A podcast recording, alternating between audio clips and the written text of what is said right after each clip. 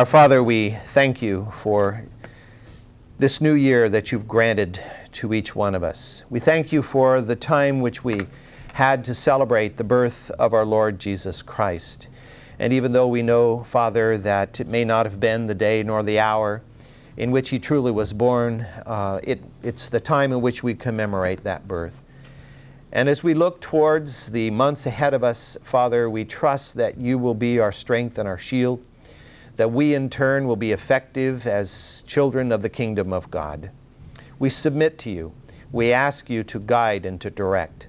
I pray that you'll bless us here in this class as we study now beginning uh, begin our study of the life of David and the kingship of David that you will direct us in our understanding of how you used him in a mighty way and how he speaks to us even as a type of Christ. Our Father, we ask that you will touch our president now, be with George Bush as he leads this nation, that he will seek divine counsel, that he will study the Word of God and be, uh, live according to what the Scripture teaches a man of God should be, that he will listen to the men and women around him that have wisdom to share. And Father, that He will make right decisions. We particularly pray for our men and women in Afghanistan and in this whole anti terrorism work that you will grant protection to them.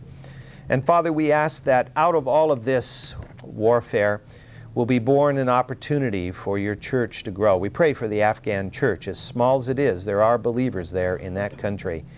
And we pray that you will give them wisdom, that you'll protect them, that you will cause their lives to uh, be of such magnetism that others will be drawn in to the faith of Jesus Christ.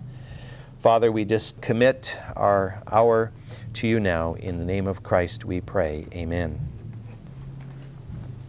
I've given to you this morning two pieces of paper. One piece of paper is the outline for what we'll be doing beginning today. The other piece of paper is this one. This is something I made up uh, years ago when I taught what is called Through the Bible in One Year.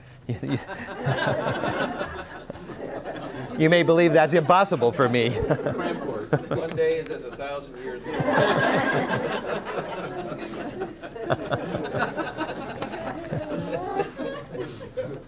but there is an actual program out there that you can get the. Um, a binder with all this material, and, and you can teach through the Bible in one year if you follow it. Anyway, I, I developed this for that. And what it does is on a single page, it summarizes for you the eras in the history of Israel, beginning with the Exodus all the way until the time of Christ. At the top, these are the years. They're all BC except the very right end where you move over into the first century AD. All of this is BC. Uh, you have at the top here the parallel pagan, if you will, kingdoms and empires, the Egyptian New Kingdom, the Neo Assyrian, and, and so forth. You see those across there. And then these are the eras in Israel the theocracy, which was the era of the judges, the Shophatim, the united monarchy, which is what began with Saul and was continued through David and Solomon. Then the divided monarchy, which is what you read about particularly in the books of the kings. Uh, then the exile, the Persian period, when the Persians allowed the Israelites to return to rebuild the temple, rebuild Jerusalem, but they were under they were part of the Persian Empire. And, and then the Greek era, after Alexander the Great conquered the Persian Empire, and, and then the uh, Hasmonean, when Israel had a brief period of relative independence, at least they broke free from the Greek authority for a period of time, and then, of course, the Roman uh, imperial period, which carries on into, as far as Israel is concerned, uh, till the destruction of the nation in the second century. And then you find the, uh, the eras spe- like the era of the judges, and, the, and a few of the judges are listed there. And then the United Monarchy. We've talked about Saul. We're going to be looking at David and then ultimately at Solomon. And then the divided kingdom and so forth. Over here at the bottom, you have the major books and the minor books listed. For example, Judges covers this area, the book of the Bible called the Judges. 1 Samuel, this era right here, 2 Samuel right there, and so forth as you go to your right across there. And then you have the prophets down at the very bottom, turned the other way. Well, you have Ruth and Job, Psalms, other books, but also the prophets, major and minor, are, are fitted approximately where they were in the time period. And so you can see, for example, during the era that Second Chronicles covered. You had Solomon writing the Song of Solomon, Ecclesiastes, and Proverbs. You had uh, the prophets Obadiah, Joel, Jonah, Amos, and so forth. And so this, this kind of tries to weave it all together in, in a single piece of paper for you. So I hope that will be useful if you keep it with your material, if, if you carry any material around, but if you keep it with you, uh, it'll help as we proceed with David, Solomon, and as the Lord may provide uh, into the divided kingdom and uh, the various kings of that period of time and the great prophets like Elijah and Elisha and, and so forth. I feel that it's really important for us. Obviously, I have felt this is important or wouldn't have done this now for uh, more than 10 years. But the study of the Old Testament is vastly neglected in most church settings. And that's why uh, I've, I've focused on, on that. And I feel that in the Old Testament, you find all of the truths that are also in the New Testament. It's, it's not like the New Testament comes along and opens a whole new door. Yes, it does in terms of the life of Jesus Christ and the manifestation of Messiah. But of course, he was predicted, and, and so many Old Testament scriptures point, pointed towards him. And, and, and so the, the basic theology of the New Testament is in the Old Testament. And I think it's very important for us to see that. It helps us to understand the background. Paul tells us that the Old Testament was our tutor. It was our teacher, so that we would know why we needed a Messiah, why we needed a Savior, and, and how uh, the church would be born. The scripture says in Paul's writing that all scripture is given, uh, is inspired by God and is given for doctrine and reproof. Not just Colossians and Philippians and, you know, uh, Philemon or whatever, but Genesis, Exodus, Leviticus, and all of the rest of them as well. So we are going to continue to, to, to do this. Actually, in the Bay Area, I taught this program, not as in much detail actually as I've done with uh, this particular class, but I actually did get into the New Testament before we got transferred up here, but didn't get far. Well, actually, it was only about 10, and we've already done 10 in this class. You, you might not believe it, but we started 1 Samuel almost 17 months ago. I, I always know that it's been kind of a long time when I look at how many tapes it took to, to record the book. My wife keeps all the tapes uh, in, in, a, in boxes and. you know, Don, in a way, it's a fore, seriously, it's a foretaste of heaven to me because studying the scriptures is a timeless thing. Yeah. You never exhaust the riches of it somehow this is symbolic of that to me. I, I really appreciate it. Oh, thank you. Yeah, the last few days, this song's been running through my mind that God's Word is like a deep, deep mine with jewels rich and rare. Some of you may remember that back in the days when we sang hymns. Only I was singing it wrong at first. my wife reminded me. But then I, I, figured it out. And then it also goes on to say that the Word is like an armory where soldiers may go to repair. And, and that's really true. Uh, the Word of God is an armory where we go to repair ourselves from the battle and, and to continue to prepare ourselves for the next day of battle. Well, being a person who loves geography and, and history, detail kind of gets hung up with me, so I can't just fly over it. Every time I think, oh, I'm going to move through this really quickly, you know. just doesn't happen because, oh no, look at that, you know. So it's, it's really hard. So, what we're doing today is we're beginning a study which I'm entitling David, Israel's Greatest King. And that's going to be our title that we will follow. It's going to be the study of 2 Samuel, primarily, of course. As we noted almost 17 months ago, when we began the study of 1 Samuel, that 1st and 2nd Samuel were originally contained on a single scroll. Single scroll. R- reminding you, of course, that prior to the second century AD, um, all writing, most of all writing anyway, was done on scrolls, on paper, pieces of papyrus or parchment that had been basically glued together and, and run out on a big long scroll. If you ever want to get a view of an old scroll, go to Israel and go to the Shrine of the Book, and there is the Isaiah scroll from the Dead Sea Scrolls, and it's unrolled all around the building you know. and, and you get a sense of what it's like. In, in those days, you didn't carry a Bible to church. First of all, you didn't have a copy. And second of all, you'd really want to know exactly where they were going to study today because you wouldn't want to have a cartload of all these scrolls carry around with you. We are so blessed to have the book form, Codex, uh, which was developed in the second century with the double sided pages and all, so that we can put the whole Bible in this little. Well, some of you still can see, even have book Bibles that are much smaller than this. You can stick it in your pocket, you know. But uh, I'm, I have not quite gotten to the large print yet, but um, I'm headed in that direction, I think. Around the around 200 BC, the translators of the Septuagint, and we, we talked about the Septuagint ver, uh, version before, the initial Greek translation of the uh, Old Testament, which was done in Alexandria, Egypt, they decided that the scroll was too unwieldy. And so they divided it into two pieces. And then they grouped these two, first what we call First and 2nd Samuel, with the books we call First and Second Kings. They grouped them together and called them the four books of the kingdom. And that's what they did in the Septuagint version of the scripture. Now, Samuel's scroll was divided not at the midpoint. They didn't start at one end of the scroll and go to the other end of the scroll and then kind of measure back and cut it in half there. They went back to a place where there was a logical division. And the logical division was between the death of the first king of Israel and the coronation, as you might think of it, of the greatest king, second king and greatest king of Israel. And so what that means is that 1 Samuel is longer than 2 Samuel by about 10% because it a little more detail given in, well, it goes clear back to, to, to Samuel's birth, of course, and brings us up uh, to that uh, point.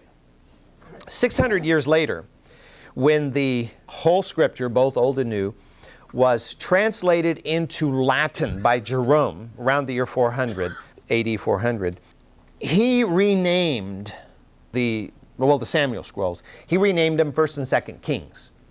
And then what we know as 1st, 2nd Kings became 3rd and 4th Kings. So you had 1st, 2nd, 3rd, and 4th Kings. And, and that's the way it was in the Vulgate translation. About 500 years ago, Jewish and Protestant scholars decided that wasn't the best naming. And so they switched back to what we have today 1st and 2nd Samuel, 1st and 2nd Kings. And so that's what we have inherited. So we've inherited from the, the modern Jewish uh, Protestant translation. The, the Protestants have tended to stick pretty close to the Jewish rendering of Scripture and have gotten away from the Vulgate and some of the others because that was the, what became the Roman Catholic understanding of the Scripture.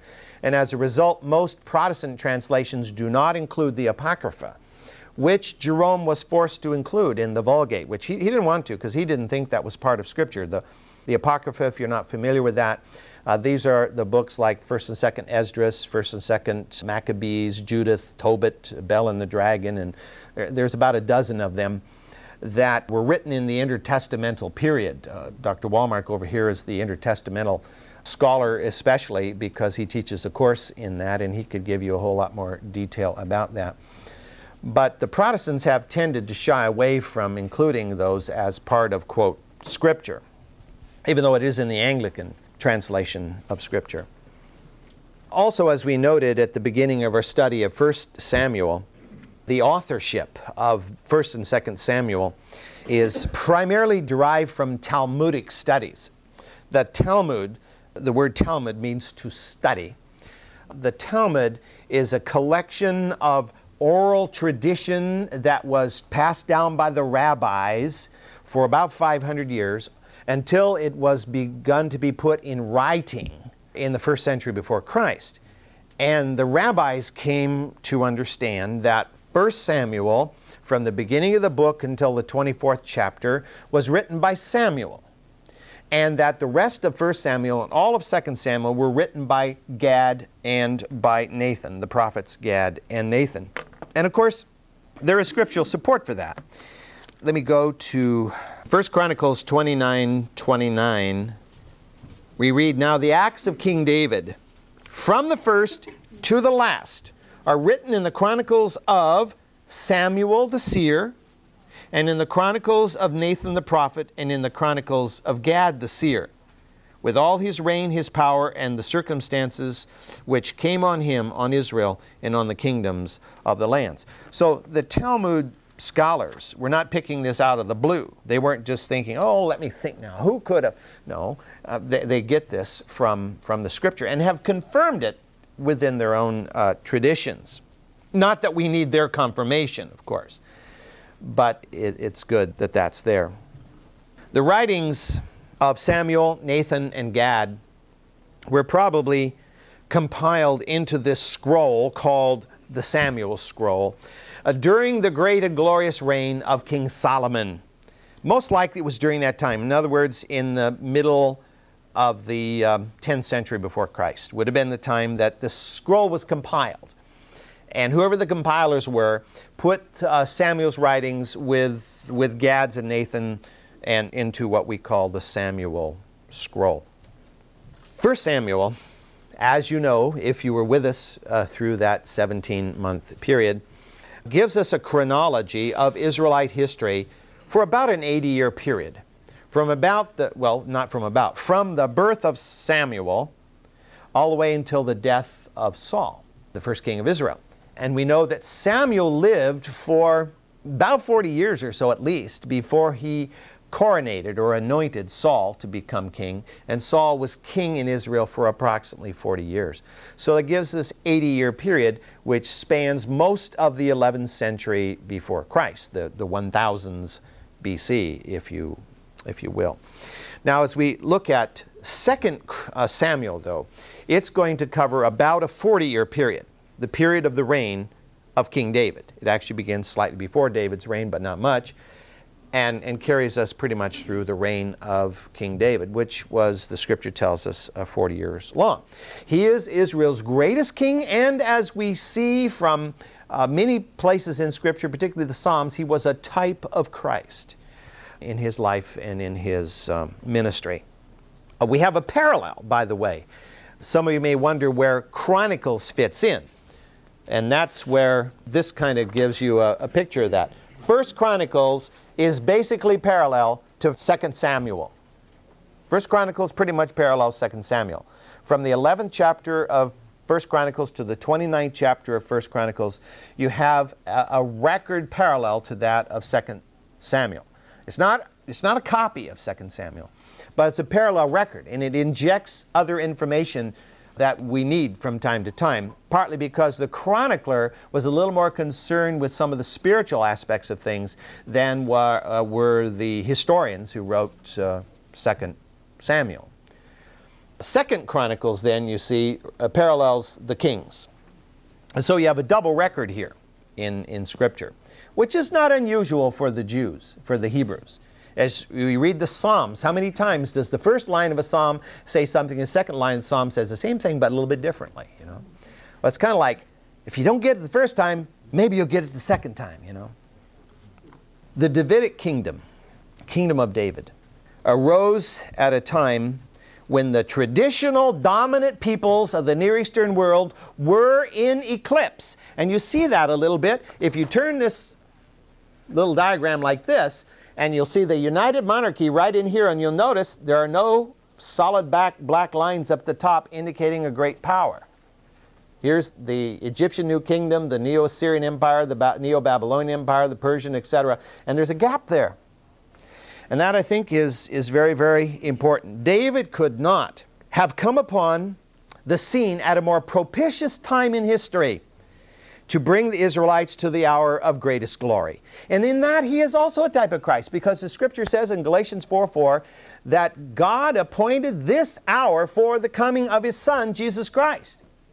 He didn't just put a history uh, diagram up, up on the wall and close his eyes and throw a dart at it and say, well, that's where my son's going to go in. No.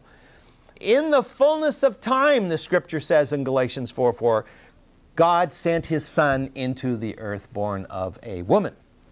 And so I believe David came at the propitious time, chosen by God to lead Israel to its hour of great glory and of great power. So the 900s BC, the first century of the first millennium before Christ, about 3,000 years ago, the two kingdoms of David and Solomon would literally shine like gemstones against black velvet. I don't know if you've ever gone into a jewelry store and have them show you the jewelry, you probably all have, and you know they have certain kinds of lights and they have this black velvet, and I mean those stones just, you know, really, and of course you take it out broad daylight, and well, what happened? You know, it's not quite the same. But that's, that's literally what these two kingdoms look like. The Egyptian Empire. Th- this is a pretty pathetic map, but at least you'll get the idea. You may not even know what this is. Just colored lines on, a, on the wall.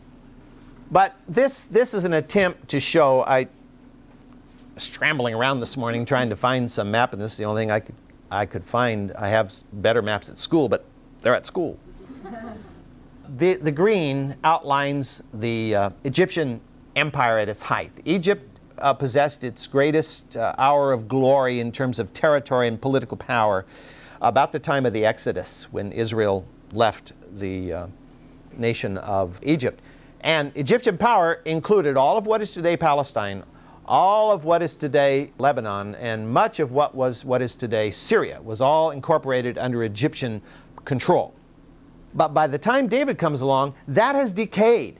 Egypt has come upon an hour of, of financial bankruptcy, its uh, internal strife, uh, troubles with other African peoples, and as a result, the great empire has collapsed. And so all that's left are some of the social and, and uh, financial influences, maybe, of the Egyptians, but their political power is gone by the time David comes on the scene.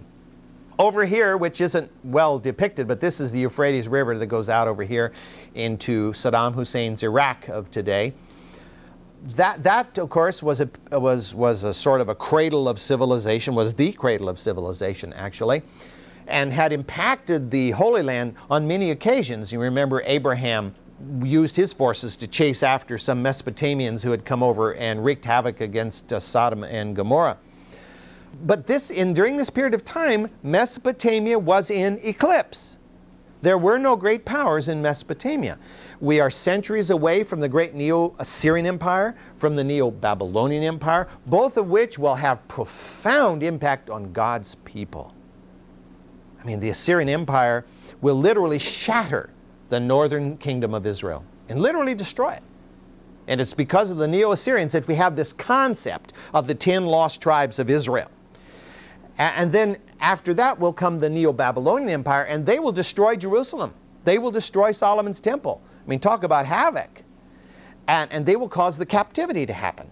And, and Daniel and uh, Ezekiel and Jeremiah will be all prophets of that, uh, of that era. And that's in the future. But the period we're talking about, hey, it's a, it's a hiatus there in Mesopotamia. Bill? Uh, you call this the Neo Assyrian. when was the Paleo Assyrian. Uh, it, it, was back in a period from about 1100 to 1350 BC. There was a period of time in which Assyria had the, the earliest empire. It was a lot smaller empire. It was just within Mesopotamia itself. And paralleling it, the Egyptian. Yes, right, paralleling the Egyptian period of time of the empire of Egypt. And same way with Babylon. There was an ancient Babylonian empire that existed back at the time of Abraham. And it collapsed around 1600 BC. And so the Neo is the new Babylonian, which was a far greater uh, empire as well. To the north, up here, you just barely see this is the southern edge of Turkey. And up in here is, is Turkey. That was controlled by an empire known as the Hittite Empire. The Hittites were a powerful Indo European people who first introduced the use of iron as a metal. And the uh, Hittites established an empire that was, that was a rival of Egypt. And they often fought each other right up here in Syria. That empire had, had lasted for a little less than a thousand years, and it had collapsed by this time. And, and there was no longer any uh, Hittite empire. In its place had grown up a much smaller empire called the Phrygian Empire. And not Frisian, but the Phrygian Empire. And the Phrygian Empire of King Midas fame, you remember the king of the golden touch? He was a Phrygian king, although obviously he didn't actually have a golden touch. But that kingdom had very little influence, in fact, um, no influence in the the world we're talking about today. Further away, oh, right over in here, you have the Greek world. The Greek world has already been in contact with this part of the world over here by this time. Uh, but the Greeks are in what is called the Greek Dark Ages, a period of time in which they literally claim that the Greeks forgot how to write. You might say, how in the world could that happen? Well, because the invaders who came in were barbarians, and they sort of like what happened in the killing fields of Cambodia. They looked for everybody who knew how to write and killed them, you know, because they wanted to kind of bring people back down to the more primitive form of life. And as a result, the great era of the Iliad, you know, the Achaean era, which was, was past and gone. And so Greece was in a, a dark age at this time and, and had very little contact at all uh, with this part of the world. And then Italy, which would have such profound influence over here at the time of the Roman Empire, was still made up of a bunch of primitive Stone Age pastoralists, herders and, and farmers mostly. It's, the Latins are first coming in. Right about the time of David, the Latins are finally migrating into Italy from across the Alps. But Rome is still 200 years or more away uh, from even being founded, let alone becoming a significant city. So as you look at the big picture, that's the big power picture. The big powers are not there. So that's why I, I find it very interesting uh, when you study the history of the world that secular textbooks almost always have a whole chapter on Israel. And they have maps, they even make uh, maps that uh, can be shown like this, and I would have brought one if I had been over at school, that, that show Israel as the great kingdom of this time. Little Israel you know, uh, the great kingdom of this time, because, as I said, there's a dearth of other powers. Now, right neighboring Israel, up, up here in this region, which today we know as Syria, uh, the Aramaeans, who are the ancient, Syri- uh, the ancient Syrians, Syrians and Assyrians, don't confuse them.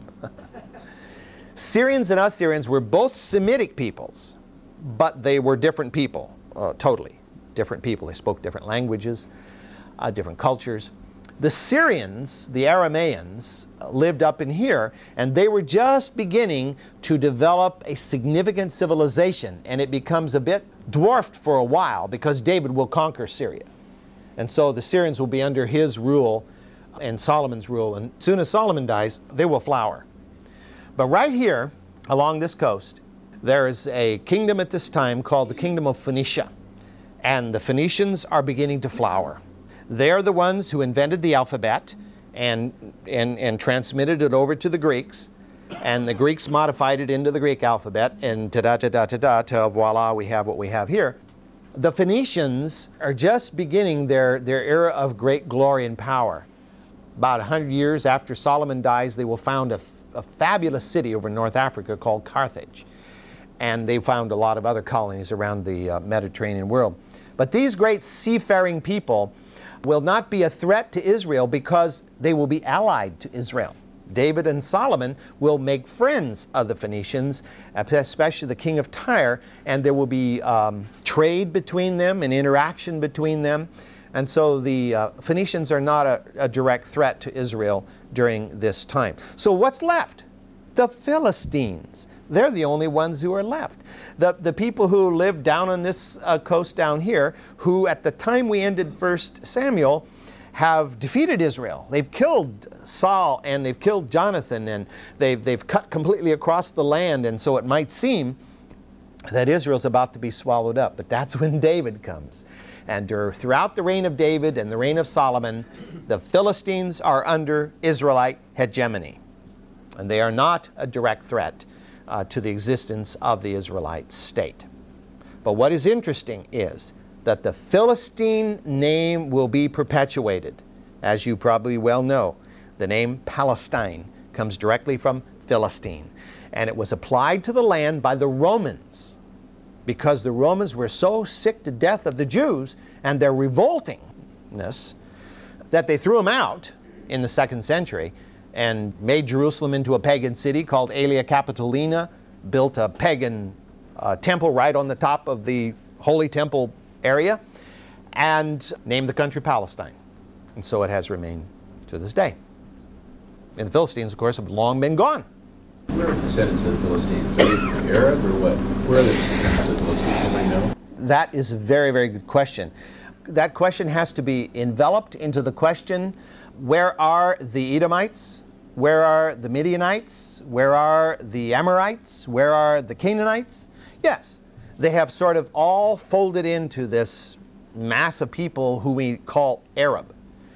The Arabs, of course, have their homeland down here in what we today call Saudi Arabia. Saudi Arabia is named after the Saud tribe.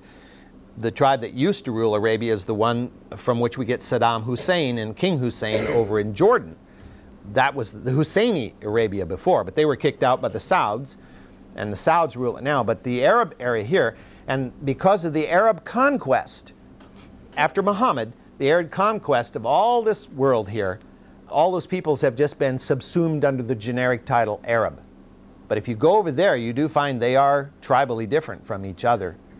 And just like the Afghani, really, numerous different people groups. But you cannot clearly identify them today and say, oh, you you used to be a Philistine or you used to be an Edomite, at least as far as I understand. But that's, that's a good question, and it's always a kind of a troublesome question to us who study the Old Testament. Where did those people go? and what's interesting is, who is, of all the people who lived during that time, now still clearly identifiable? The Jews. And God, of course, clearly told them I didn't pick the great and powerful people, I picked the least of the people. If that doesn't proclaim the reality of the power of God, what does, you know? To take a nobody group and to keep them identifiable for thousands of years, where all the other groups disappear and are lost. Where are the Babylonians? You know, where are the Assyrians? Where are these great people? They're not to be found. So in the 10th century before Christ, Christ, we have an unprecedented period of time for the power and glory of the nation of Israel. Never again will ever will Israel possess as much territory nor control a relatively large amount of wealth. Yes, modern Israel, you might say, has more money than, than Solomon's Israel, but not relatively speaking, not compared to the rest of the world and then, of course, influential. You mentioned earlier at the time of the conquest that uh, Israel never obeyed God in occupying the totality of the geography that God intended. Could David have done that? Should he have done that? Or was that responsibility history by his time? There are some who argue that David did occupy the territory because he did occupy to the Euphrates, which was one parameter. The other parameter was the river of Egypt, and the question is, what did that mean? To those who adhere to the Nile, then David never occupied there. But to those who say that it is what's called the brook of Egypt, then David did occupy to that. And so, if that's true, then David did occupy the land that was given to them, with the exception of the Phoenician territory.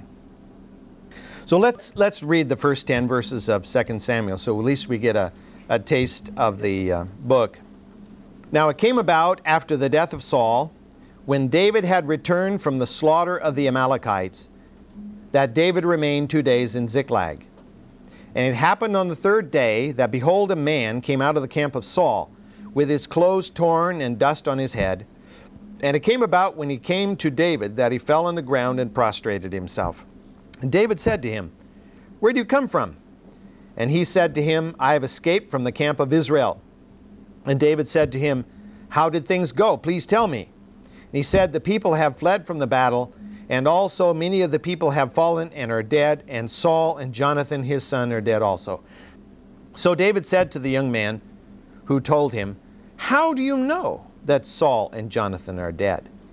And the young man who told him said, By chance, I happened to be on Mount Gil- Gilboa. Oh, you know, I'm just wandering around, happened to be on the mountain. And behold, Saul was leaning on his spear and you know, which is a very unlikely situation. But anyway, and behold, the chariots and the horsemen pursued him closely. When he looked behind him, he saw me and called to me, and I said, Here am I. And he said to me, Who are you? And I answered him, I am an Amalekite. Then he said to me, Please stand by me and kill me, for agony has seized me because my life still lingers in me. So I stood beside him and killed him, because I knew that he could not live after he had fallen. And I took the crown which was on his head, and the bracelet which was on his arm, and I have brought them here to my Lord. We're, we're not going to have time to develop this passage this morning, but, but what we do find here in these verses is a divergent story from what we read in the last chapter of 1 Samuel. There are some parallels, but there's, there's differences there. And the question is, which is the true picture? And we know, of course, if, if you read through the first chapter of 2 Samuel, that this Amalekite has come to the wrong man with his story. because David will not be pleased at all to hear that this man dared to slay Saul. Well, the reality is, I don't believe this man slayed Saul. He's making up this story. But he will pay for his lie with his life, uh, which, of course, is uh, a commentary on lying, if nothing else, that lying will bring in the ultimate destruction. But, but we need to look at the details of this because it reveals to us David, uh, a man who is going to be so different from Saul uh, that it's as great as day is from night. Oh, he will make his mistakes. And one of the things we're going to be getting to very quickly is when you get into the third chapter of first of Second Samuel, discover that all of a sudden David doesn't have two wives; he has six wives, you know, and it goes on from there. And so, obviously, David has a problem. And, and David is, is not a man of perfection. But that's what I like about the Bible.